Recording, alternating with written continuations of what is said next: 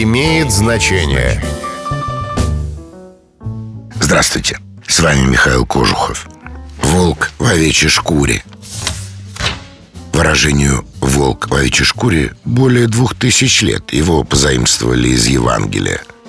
Там говорится «Берегись лжепророков, которые приходят к вам в овечьей одежде, а внутри суть волки хищные».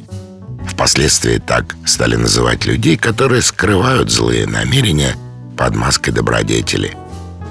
Фактически это лицемеры, обманщики, притворщики. С вами был Михаил Кожухов. До встречи. Имеет значение.